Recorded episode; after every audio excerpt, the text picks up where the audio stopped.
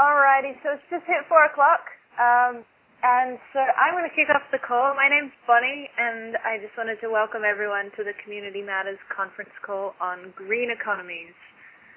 These calls are brought to us with huge thanks to the folks at the Orton Family Foundation. They're really putting on these calls as a way to connect really great people with amazing ideas and implementation that's happening across the country. Today we're focusing on green economies, and we're joined by Jared Lang, Program Manager of NACO's Green Government Initiative, and Mark Rembert, Co-Founder and Director of Energize Clinton County. And so this is the final in a series of calls focused on local economies, and on this series so far we've covered going local with Bill McKibben, we've covered local finance and currency, and we've covered fostering entrepreneurship. And they've all been amazing, engaging, energizing conversations, so we're really looking forward to today's. But before we get started, I just wanted to go over a couple of ground rules for the call. In terms of agenda, we'll do a series of short introductions from our two speakers today and then open up for questions, and then finish with a couple of ways to take immediate action. So just in terms of logistics, if we can start, please make sure that you've put yourself on mute and jump into the Google Doc that we've made available to take notes and ask questions. This is how I'll be able to moderate any questions that come in, so please add your name to the question, and I'll call on you to speak up and join the conversation. Now, everyone on the call, this is for you guys. Please do not hesitate to ask a question. This is a really great chance to chat with some of the most amazing people doing terrific work in green economies. So let's make the most of the call today and have a great conversation. So with that, I will hand over to Jared to do a short introduction. Hey, I'm Jared Lang. I'm with the National Association of Counties in Washington, D.C. I'm the program manager for sustainability programs, and I just wanted to talk a little bit about kind of, I think as we delve into this green economy concept, it makes a lot of sense to try to get an idea of the scope of it. And what are we actually really talking about?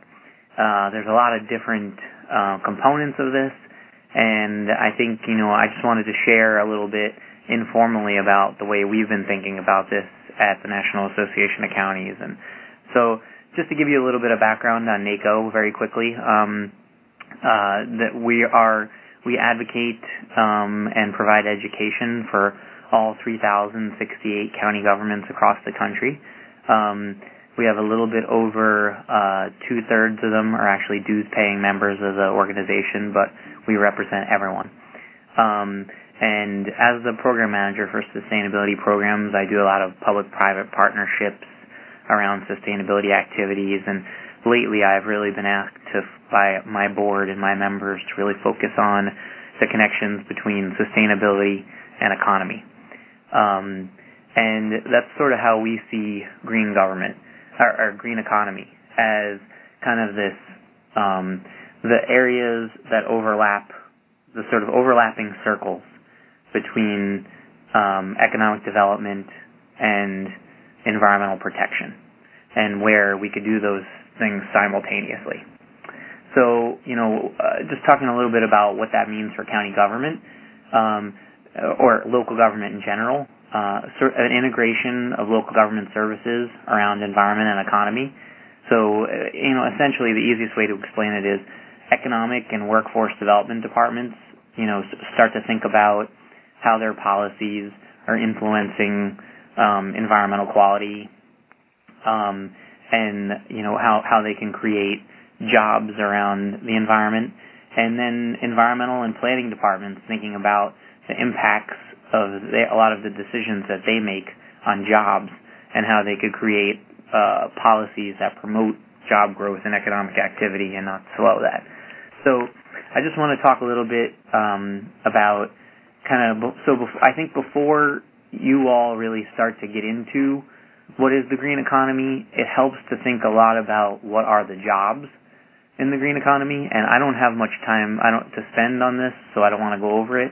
But we have some really great sort of charts and kind of diagrams about, you know, who's included in this, how to look at their jobs, and, you know, it's the efficiency, green building, all the way from manufacturing to installation of things to planning.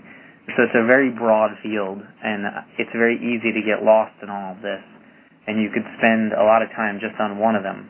So prioritizing is pretty important here. So I just wanted to talk a little bit also about some of the strategies that at NACO we really broken down as what is the green economy. So there's 5 of them. Number 1 for us is green economic development, which is essentially attracting new businesses, new green businesses into our community, but also something that's been coming up is called economic gardening, and focusing on green businesses is providing your existing businesses with information, expertise, marketing to help them grow. So that's sort of number 1, and these are not in the order of importance. So number 2 is resource efficiency and green purchasing, which is what a lot of our local governments really think of as kind of the bread and butter of the activities that they could do with that overlap their economic activity, good investments, and be sustainable at the same time. And that's sort of the purchasing green products, managing their fleets better. It's a lot of internal work. And also green building policies internal to county government. Then number 3 is local production. Local production in both, mostly in terms of food, looking at food systems, and also looking at renewable energy has been a real sort of keeping money inside the economy. I could probably add local financial, local currency into this also, which I think would be a good thing. Number 4 is waste stream management, especially from the county government side, because counties do so much activity around waste management. They've really been focusing on this as an area where they could save money, make good investments, are more sustainable. So they've been employing a lot of new technologies and strategies in this space. And then finally is sustainable design and planning is number 5. And that's really kind of the smart growth, form-based codes, creating the types of spaces for walkability, reducing commutes, and helping businesses grow by creating economic activity on the street, things like that. So, just moving forward, we're working with the Brookings Institution on how to foster like clean tech businesses. We're working with AECOM to try to create a tool to basically help counties prioritize what strengths they have in the green economy and what their strengths are and what directions would make the most sense for them to spend their time. We're doing a lot of time focusing on how local governments purchase.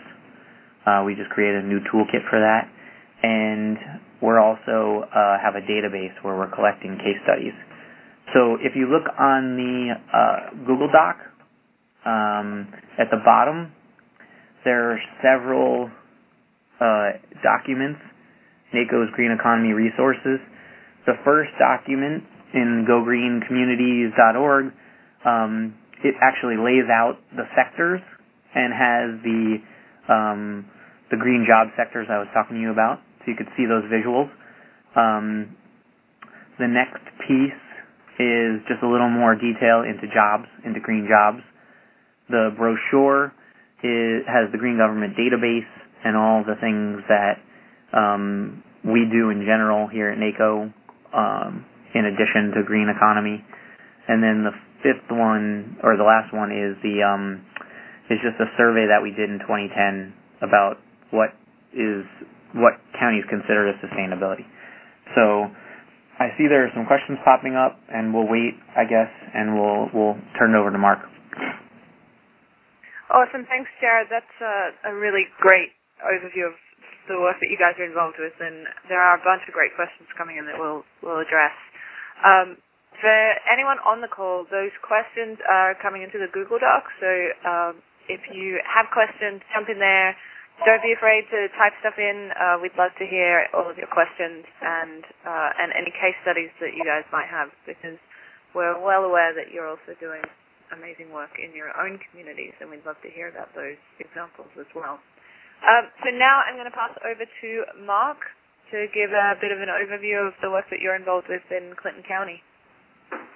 Hi, everyone. My name is Mark Rembert. I'm from Wilmington, Ohio, and I'm the co-founder and director of Energize Clinton County. Energize Clinton County actually sort of grew out of a crisis. In 2008, Wilmington lost its largest employer, which was DHL. Their U.S. shipping hub was in Wilmington. And so overnight, we lost about 10,000 jobs that were located in Wilmington. And this is in a county of 40,000, a town of 12,000. So it created a massive moment of economic change in Clinton County and really the surrounding counties. It's the largest employer for a 9-county region in southwest and south central Ohio. And so as this crisis was sort of setting in, there were a lot of questions about what a community can do to respond. And at the time, I was actually on my way to Peace Corps service in Ecuador, and while I was waiting to deploy, one of my best friends growing up in Wilmington, Taylor Stuckert, was unexpectedly evacuated from his Peace Corps service in Bolivia, and so we found ourselves in Wilmington at this moment of massive change, sort of wondering what do communities do in moments of crisis like this? There's not a lot of precedent out there, fortunately, for crises of this sort of magnitude. And I think as we sort of thought about the problem from the standpoint of international development, we began to really sort of dive into the question of how do we make every citizen of our community an agent of economic change.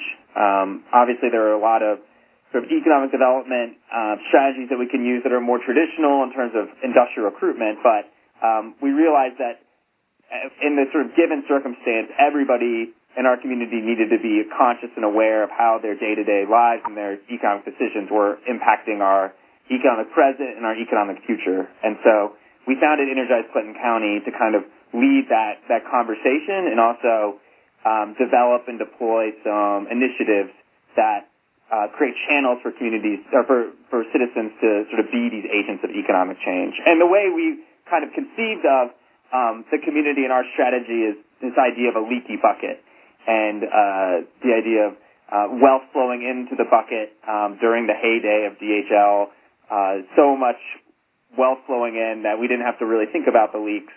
But of course, when that was turned off in 2008, we've really had to focus in on plugging those leaks and keeping wealth in our community.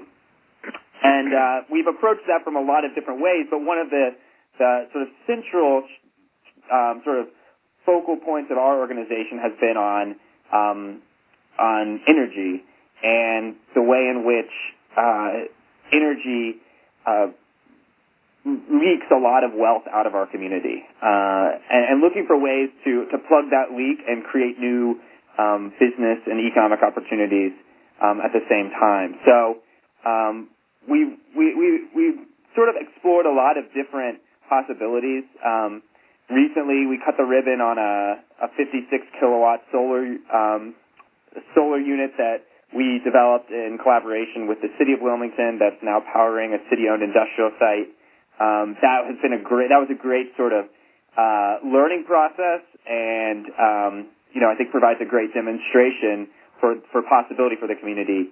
But in terms of kind of sheer impact, and kind of the low-hanging fruit, we've really focused on energy efficiency, and particularly sort of exploring the question of how do you scale energy efficiency to a community level. And I think this is a question that a lot of people are asking across the country, and I don't know if the answer has quite been figured out yet. I think that there's still a lot of kind of issues surrounding the process of energy efficiency and how one is able to scale it so that you can sort of maximize community level. And we've been very fortunate to develop a strong partnership with the University of Dayton, which is about 40 minutes from Wilmington. And they have had a long history of work on industrial energy efficiency, but have shifted their focus in the last few years to also kind of explore large-scale commercial or residential energy efficiency. And so part of the sort of equation that we focused on is how do you get, middle and high-income households to invest in energy audits and energy efficiency. There are a lot of programs out there already for low-income housing, but for the kind of the middle and high-income citizens that do have the means to invest, we sort of wonder why they aren't investing when there's such an opportunity to save. And so we've worked with UD to kind of develop a system that provides some really fundamental information to homeowners about their energy usage that we hope will help the homeowner identify whether or not they need an energy audit or not, and if so, what kind of improvements they're likely to have to make, and what those costs will be, and what the likely payback will be. And so we've been working on an online platform with University of Dayton called Dropoli, and there's actually a link. I posted a link next to my name on the Google Doc to just a three slides giving you kind of an overview of it. But basically, it's a platform where a homeowner can go in, enter a year's worth of energy data about their home, and immediately get a sort of report card for their home, grading them on an A to F scale on their efficiency, giving them an estimate for their annual estimated energy savings, and providing a few recommendations, including whether or not they need to have an auditor come in and do a full on-site audit of their home. And we've already we sort of deployed this in a more scaled-down version to about 150 households in our community this past summer, and now a number of those folks are beginning to go through the auditing process. But we're hoping that this new platform will really allow us to scale this effort to the entire community, and also, I think, hopefully in the next 6 months or so, become a platform that we'll be able to share with other communities. But, it all goes back to sort of this question of how do you address the individuals in a community and empower them to be the sort of agents of change, sort of economic change, but also I think related to green development and the way in which the decisions of community members on a day-to-day basis can have huge impacts, and when those are massed together, can really fundamentally change a community. So I guess I'll wrap it up there and then leave it open for questions. That's a really great overview of your work as well. I know the work you've been doing in Clinton County has been really spectacular. We have a bunch of questions come in, and to me it sounds like the point that you finished on, Mark, is one of the most important to touch on as we get people talking, which is around how you address individuals and empower them to be agents of change, specifically around green economies. There's probably a lot of messaging that needs to occur, and so I guess I'd be really interested in hearing both of you talk a little bit more about what you're doing to actually activate individuals in the community. Do you want to take it away, Mark? Sure. Well, for us, it's been kind of a long process. We've had to just kind of ask a lot of questions and try a lot of things and figure out where the stumbling blocks were. So, first we thought the problem was there weren't enough energy auditors. So we worked to find some energy auditors. Some people got trained. We connected with some firms from the region that were interested, started connecting those people with those folks with people in the community, found that wasn't enough. We started working with the banks. They said, yes, we're interested in financing energy efficiency. We promoted that. That didn't really work. And so as we kept trying things and finding what didn't work, we began to hone in on the fact that there's this kind of like baseline level of information that people don't have about their homes. And it's kind of like everybody knows the fuel efficiency of their car, but nobody knows the energy intensity of their house. And it's sort of a similar data point, like if you're going to make a an educated decision on buying a car based on fuel efficiency, you need to know how many miles per gallon that car gets. But people don't really have that idea of, this is the energy intensity per square foot of my house, and this is what normal should be, and this is what efficient is, and this is where I am. And getting people that information is not easy because you have to account for weather fluctuations. You have to deal with all sorts of issues. That's where working with UD has been really valuable for us because they provided the kind of expertise in statistics, the statistical analysis of energy data, and have been able to package that into a system where now we can help the homeowner get that key piece of information, which we think is really the first step for getting them to then connect with an energy auditor, to then connect with a bank to get financing if they need it. But really, without that, even people who I think understand it, just there's too much risk in paying $300 to $500 for an energy audit if they didn't know whether or not that audit would tell them they were already efficient. You know, if the audit comes back and says there's nothing you can save, then they've just, you know, theoretically wasted money on this audit. So making sure that the people who get it, who need energy audits, get them, and the people who don't need them don't get them. That's sort of where we've focused in. And so, you know, but that took a long time of trying different things and finding what was really holding people up from making the right step. That was great, Mark. Great. So I just want to make a couple of comments, maybe a little more broadly. It's nice that Mark has some specific experiences that he can really point to, and I think this is kind of sort of an important part of the conversation. But you know, I just wrote a chapter for a book on kind of the politics of local government sustainability, and what we're really finding is that. You know, we're in a really conservative time, and counties, officials, and staff are very hesitant to take risks. So when pursuing these strategies, I would pursue the strategies that you could prove has the least risk.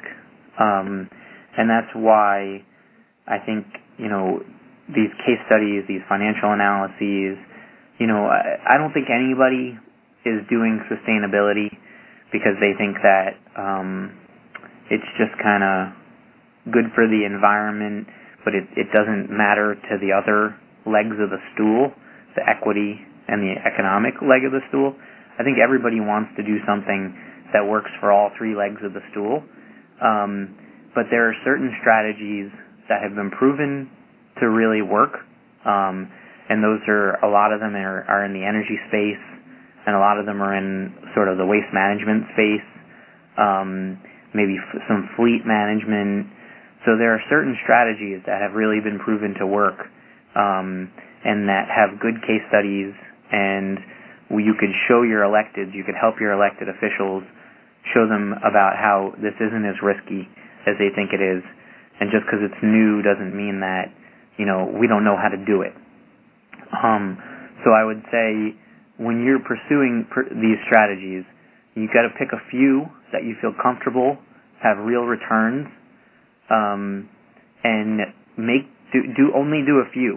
If you have to do less, and they have to show, you know, and because they have to show real returns, it's better to do less and to do them and to show an actual return than to do more and not have the sort of the return at the end. Because it completely defeats the purpose, and it actually works across purposes to everything that all of us are trying to do. So don't take the risks that you think you can't mitigate, is what I would say. Fantastic. Thank you, guys. It sounds there's a couple of really good points in there about understanding people's needs and limiting risks and finding ways to prove returns. On that point, I think there's an interesting question in this document around talking about getting over initial hurdles that you need to convince people that green is worthwhile. So when we're talking about risk-averse times, how do you guys start to talk to people about why green is good? I'll start there. And it's kind of interesting.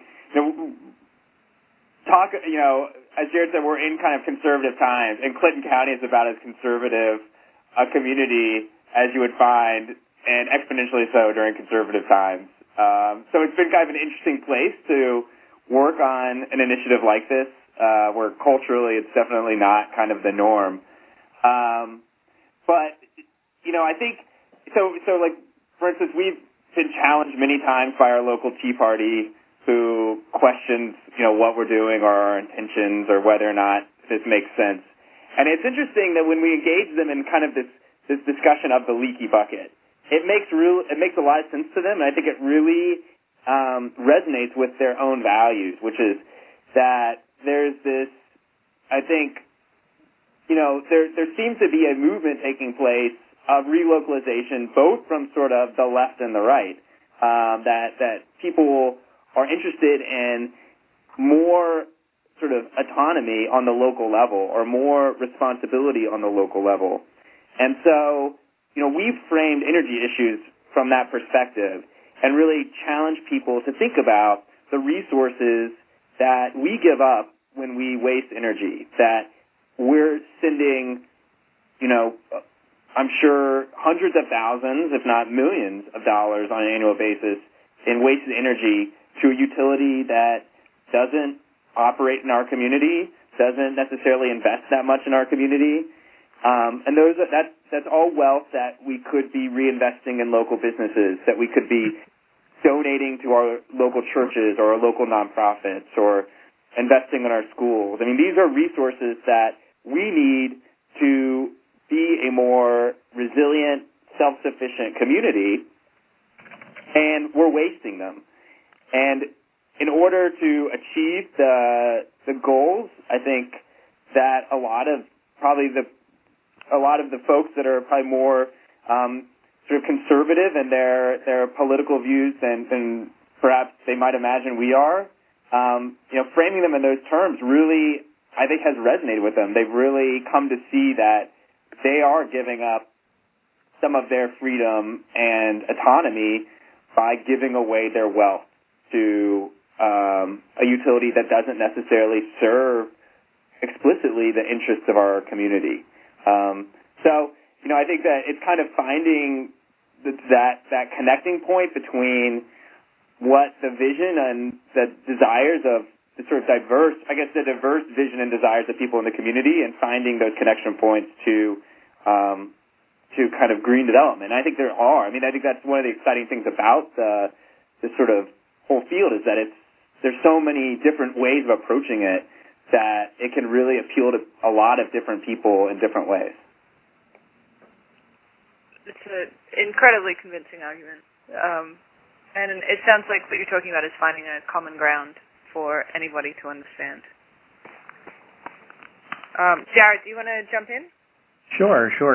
So, you know, I would say the most important thing is in this sort of like stool or prism of, like, you know, economy, environment, and equity.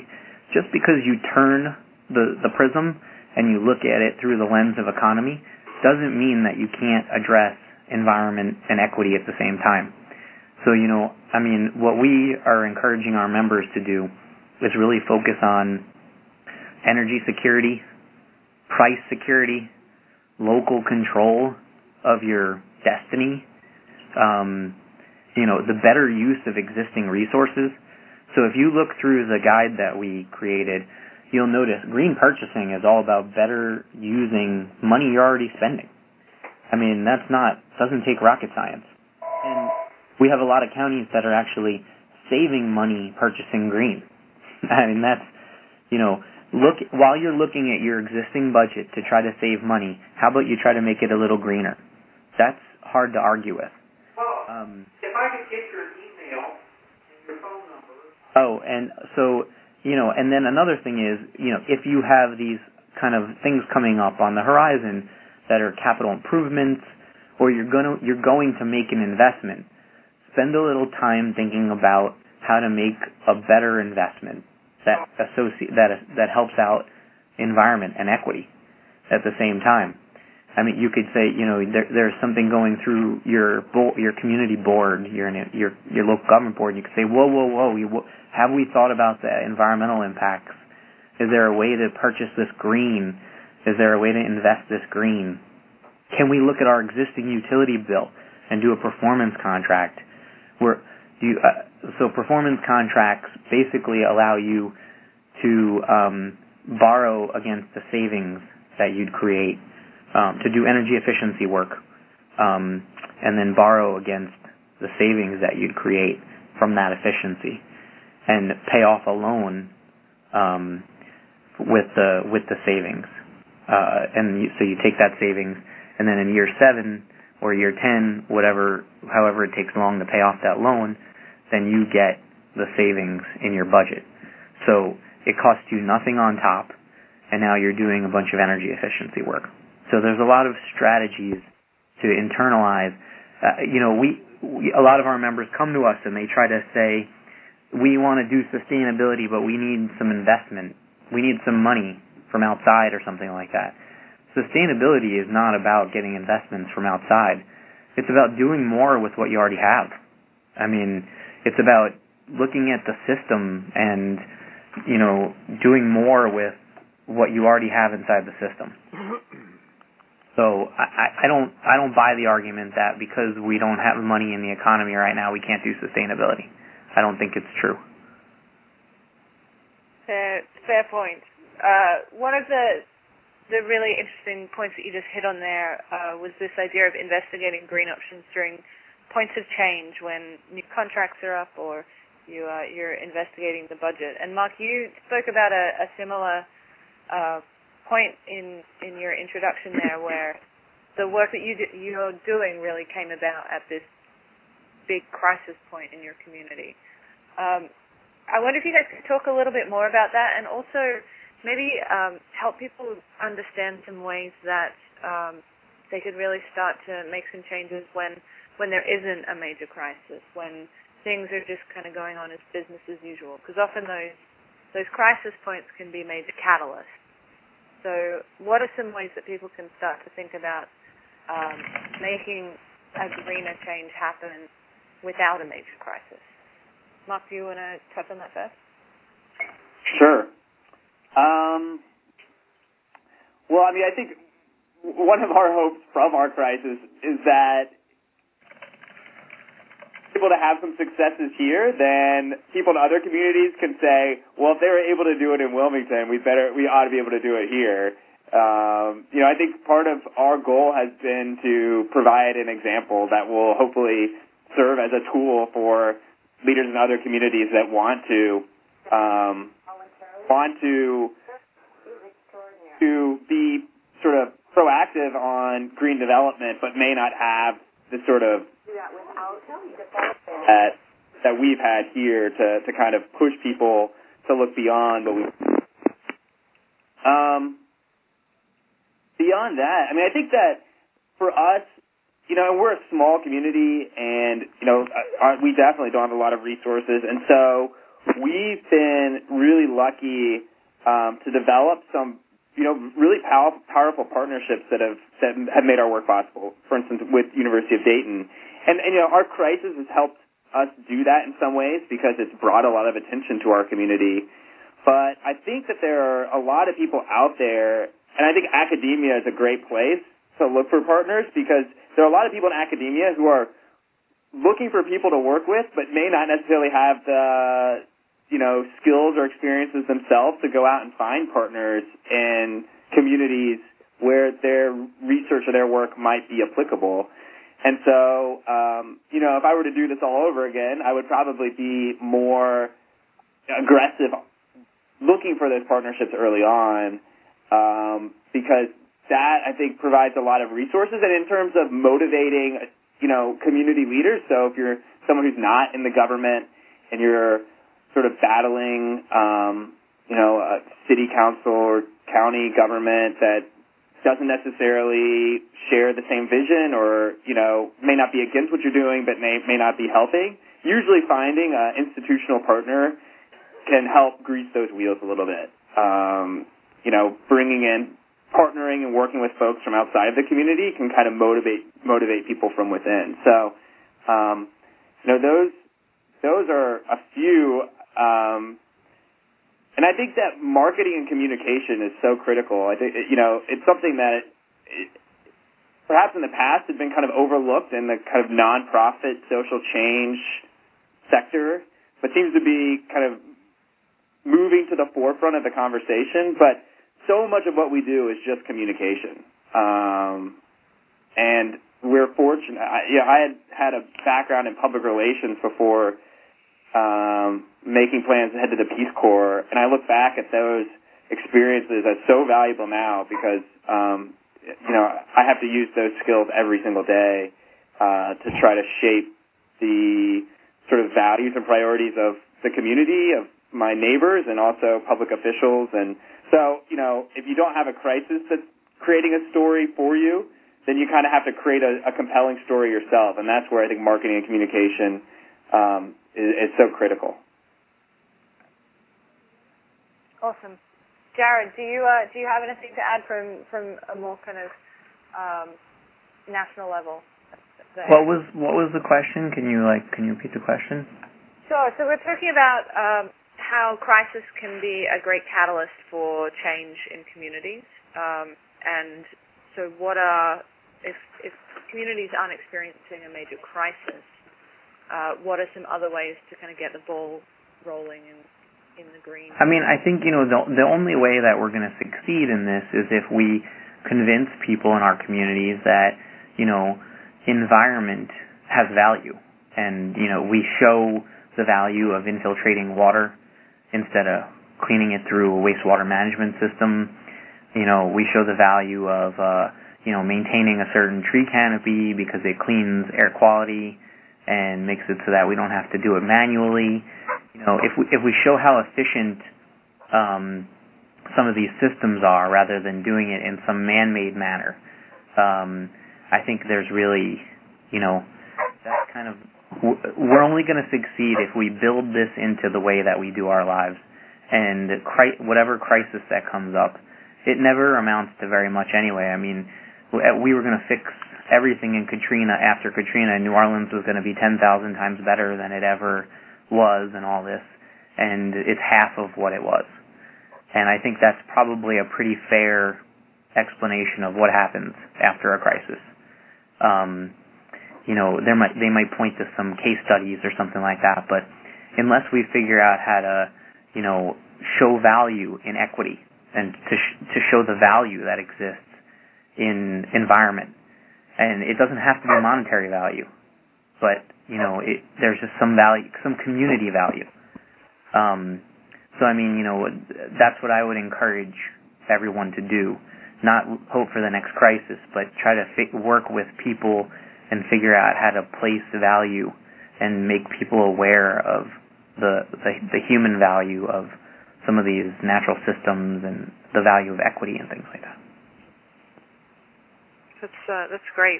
In the spirit of bringing the community into the conversation, is there anyone on the line that has a question that they'd like to ask Mark or Jared? By all means, take yourself off mute. Speak up. We want to hear from you guys. I know that there are no doubt big questions burning inside you, so feel free. Is Kip still on the line? I know that you've written a question down here for Jared. Yes, I have. I was wondering whether at the county level out west, water is a big issue, and though it's getting to be a big issue anyway, everywhere, not just lack of water, but also of dealing with stormwater from, climate change, more intense rainfall events, and of successfully making the case that there's, green jobs and that there's money to be saved by looking at how we use water differently. Yeah, where we're getting a lot of interest around is the connection between energy efficiency and managing water systems. The water that we use, the energy that we use at pumping stations, the energy that we use to try to clean water and to purify it. is we have a lot of companies coming in and using kind of a model where they'll put down the investment to do the work, and then you'll appreciate the savings over a period of time where you probably will pay back a loan, and then at a point your budget will be decreased. So that's sort of performance contracting model.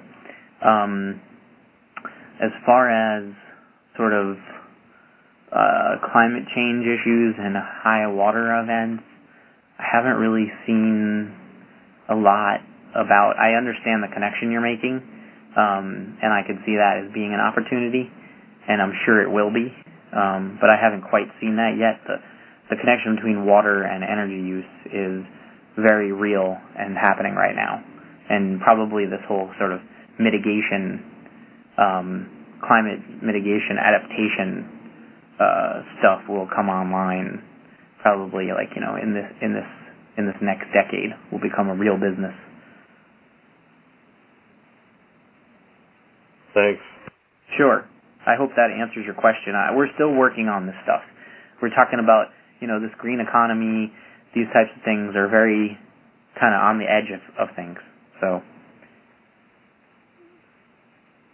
And is there anyone else on the line that wants to jump in and ask a couple of questions to Jared and Mark?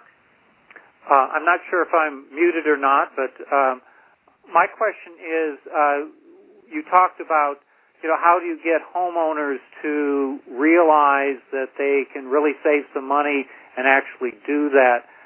We're trying to start what we're calling eco teams or sustainability study groups, in effect, where we get people to, in effect, do their own assessments rather than paying $500 for an auditor, but to identify those things that they can do. And I was just wondering if others had that kind of an experience.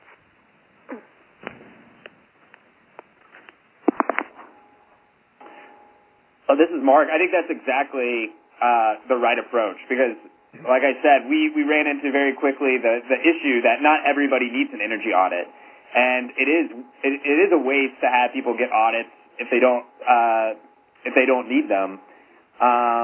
So I'll definitely and I don't know if my contact info is on here, but like I said, we've been working with UD on developing a platform to serve that exact purpose. And I think there might maybe some other ones out there as well that you could also check out. But there are ways that you can just use your existing home energy data and get a pretty accurate assessment of where you stand in terms of your home's energy efficiency. It won't necessarily give you the exact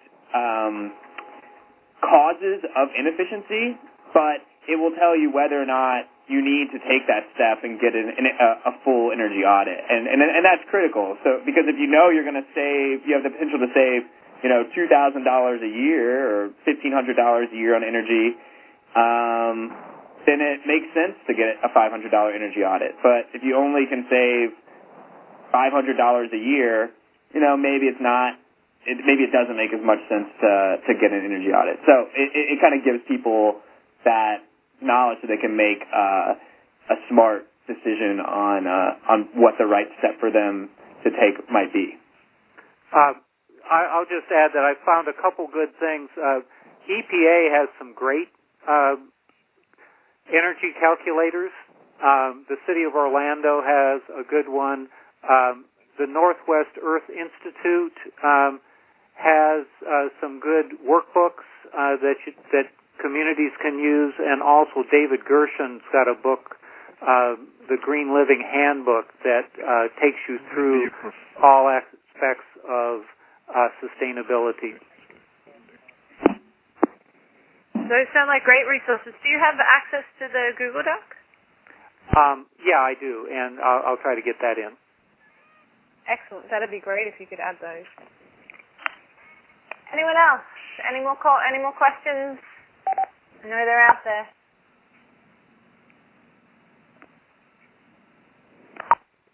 Don't be shy, folks. I don't know whether this is coming through or not, but a question comes from listening to your discussion about things at a county level or at a larger administrative level. It seems like a lot of the actions that we're looking to encourage people to take is at the individual level, and I'm wondering what sort of activities you've found successful in organizing communities to think about things themselves.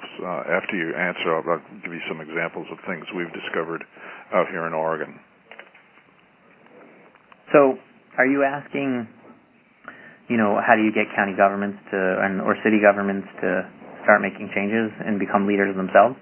Not so much the governments as I suppose that's part of it, but it's really sort of it's not top down. It needs to be sort of bottom up, or it's a combination of those kinds of things. So it becomes an issue of grassroots activism coming back to popularity. And getting people aware of not just the fact that they're consuming things and that there may be ways to save things, but to find the reasons to do it that makes sense to them as individuals and as a collective community, to understand the synergies that occur between different activities. The identification of one person's waste stream is another person's supply stream, and trying to get communities, members of a community, to understand and appreciate the potential for that, because what that means is that there's a way to refocus a certain percentage of the economy. I spend a lot of time thinking about how to help counties do this, kind of how to help them do it for themselves, but also do it for their communities. Maybe Mark might be better. I mean, I have some ideas, but this is not my primary space. So maybe, Mark, you want to talk a little bit about this? Sure. I think that there's probably not one-size-fits-all sort of solution to motivating grassroots change. But I do think you're right that a lot of the, even at a county level, and we kind of experience this in our own community, that working with the county, and we have 3 county commissioners, and they make decisions, I would say, as much for political reasons as for pragmatic reasons. And so sometimes it's politically convenient to support sustainability, and sometimes it's not. And so we found that it's really critical to have a strong base of community support around these issues so that they remain at the forefront of our sort of political discourse, and that when the county is making decisions that that these questions are being considered. And I think that that's where a lot of it just comes down to having, those kind of change agents in a community that really kind of take the issue and serve as the advocates for it. And, there's not, I think it takes having the right mix of people who share the vision to get it done. And that's a hard thing to, I think, strategize about. It's kind of one of those mysteries of community and, why, some communities do things that other communities don't, I guess. Yeah. I think that's good. So, I would say, just thinking a little bit about this question, what we encourage the counties to do if they want to motivate their communities is really, education. Like, they hold one-day workshops, and this goes for nonprofits, too. They take advantage, they do competitions, they take advantage of existing business groups or community groups, and try to make them realize why this is important. It's all about the value proposition, right? Why is this important to people? Can you show them the value of it and make it a priority? I think that's really what it's all about. Everybody has a million things that they're trying to do in their day and in their lives. Why are they going to pick this over the other things that they do? And they need to feel like this is more valuable than the other things that they do. We're all competing for each other's time and prioritization of things. And if you can't figure out how to get this on someone's agenda. Nothing's going to be done with it. But I would say, really take advantage of those existing groups and see what you could do to engage people in a new way. People like to be entertained in a new way. So we find that, competitions work really well. Sometimes webinars like this, some counties are really having a good time doing one-day green fairs. They're sending home stuff about sustainability in their newsletters. Just some things I could think of off the top of my head. And that sounds, very encouraging, and it's good to hear that people are thinking about these things and talking about these things elsewhere. The experience we've had in Oregon through our office's promotion of a concept called civic ecology is to have workshops where we bring citizens together representing all political points of view as well as economic strata to talk about their community and give them an assignment of taking a map of their community and identifying the location of certain iconed functions that exist around that, and then to start drawing connective links between them to understand relationships that exist between a grocery store and a composting facility as well as an energy producer, to recognize the fact that there are these interdependent conditions that exist. That's brilliant. And what you're really doing is you're showing them about maybe, sort of different values that they never considered, and then they have an opportunity to decide whether these values are more important than the things that they were doing before, right, and reorient themselves.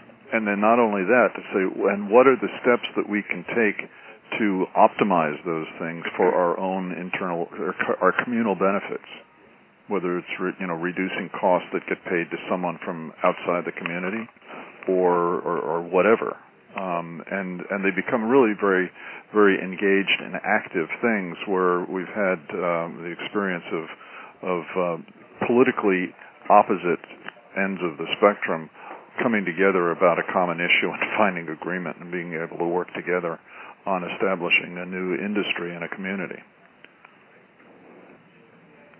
That it's a mind-blowing experience, which should happen in Washington. But anyway, I'll try and post on the website a TEDx talk that one of our people did, explaining this whole concept of civic ecology that ties into the notion of eco-districts, where we explore synergies between energy producers and energy consumers, as well as water producers and water users. Sure. Are you in Portland? Yes, I am. Okay. Yeah, I've seen the whole eco-district thing. It's pretty impressive. Yeah, there's a 3-day conference going on right now about this as a summit to explore that. But I think it gets into from the point of view of smaller players attacking larger issues and understanding that there's a way that for both to work together and benefit from it.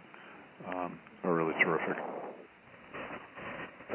This is Kip. I think you make a good point. Is that you have really.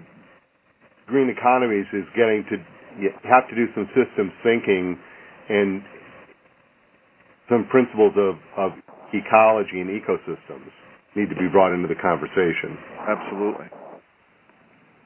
Absolutely. And I think, with the exception of the most urbane of locations, people have an appreciation of their environment. And even in an urban situation, they have an appreciation. It's a different environment and there's different subtleties about it. But I think we're all conscious of the fact that there is a context within which we exist. And even in Portland, you got to show value. Well, absolutely. You better believe it. So, folks, this has been a terrific conversation. It sounds like there's a whole bunch of extra special resources that you can bring to the conversation. And if there are any links to TEDx Talks or the conference that's happening in Portland or any of the work that you're doing there, please add the links into the Google Docs so we can share them with everyone. Absolutely. As soon as we can figure out how to do it, we'll get it done. You can also, if you'd like, you can respond to the email that you received about this call, and I'm sure Rebecca can get it added for you. Great, super, thanks. Now we're hitting 5 to the hour. The way we like to wrap up these calls is just with a quick top one or two things from each of the speakers that everyone on the call could start to do to take action in their own communities, either when they get off the call or when they get up tomorrow. What are a couple of really great things that people could start to do to get things moving on a greener track? And I think if we can take it in the order that you guys started, Jared, if you have a couple of comments for people on one or two things that you think people could do to get things started in their communities. Sure, I would say, aside from the fact of looking back at our website in about 4 or 5 months and using the tool that we're creating on prioritizing your strategies, I would say look through the publication that I posted, that link. Just think about what strategies there are the most progressive and excited people around, and then focus on, one or two of them. I would say the most excited people and places where you feel like you're most comfortable with, and you could find the best case studies. And you can sell it politically. You can sell the value of this thing. Hello. That's where I'd focus. Yes. And Mark, do you have a red hot tip for people? Sure. Well, we actually, Energize Clinton County was born out of, I think the most old-school method of community activism, which was a letter to the editor, and then a community meeting. And I think a compelling call to action is often the best way to get communities moving. So, even if you don't know exactly what you're going to do, get people excited about the idea, and then get people excited about figuring it out. I think that's that to me is the one-size-fits-all approach. Fantastic, guys. All right, so we're getting ready to wrap up. I just wanted to say thank you to everyone for joining us today on what is our last in the series of local economies calls. There'll be plenty more calls leading up towards the end of the year on different topics. So check back at the Community Matters blog, and that's going to be the best way to stay up to date with all the conversations that we're having. Next month, we are talking about networks, so that'll be a great one to stay connected with. So on behalf of everyone from Community Matters and the Family Foundation, thank you, Mark and Jared, and everyone for calling in. And I hope you'll have a really great afternoon. We'll be making the notes from the Google Doc available, and a podcast of this call will be up on the website shortly. So thanks, everyone. Have a great afternoon. Thank you. Thank you. Bye-bye. Thank you. Bye.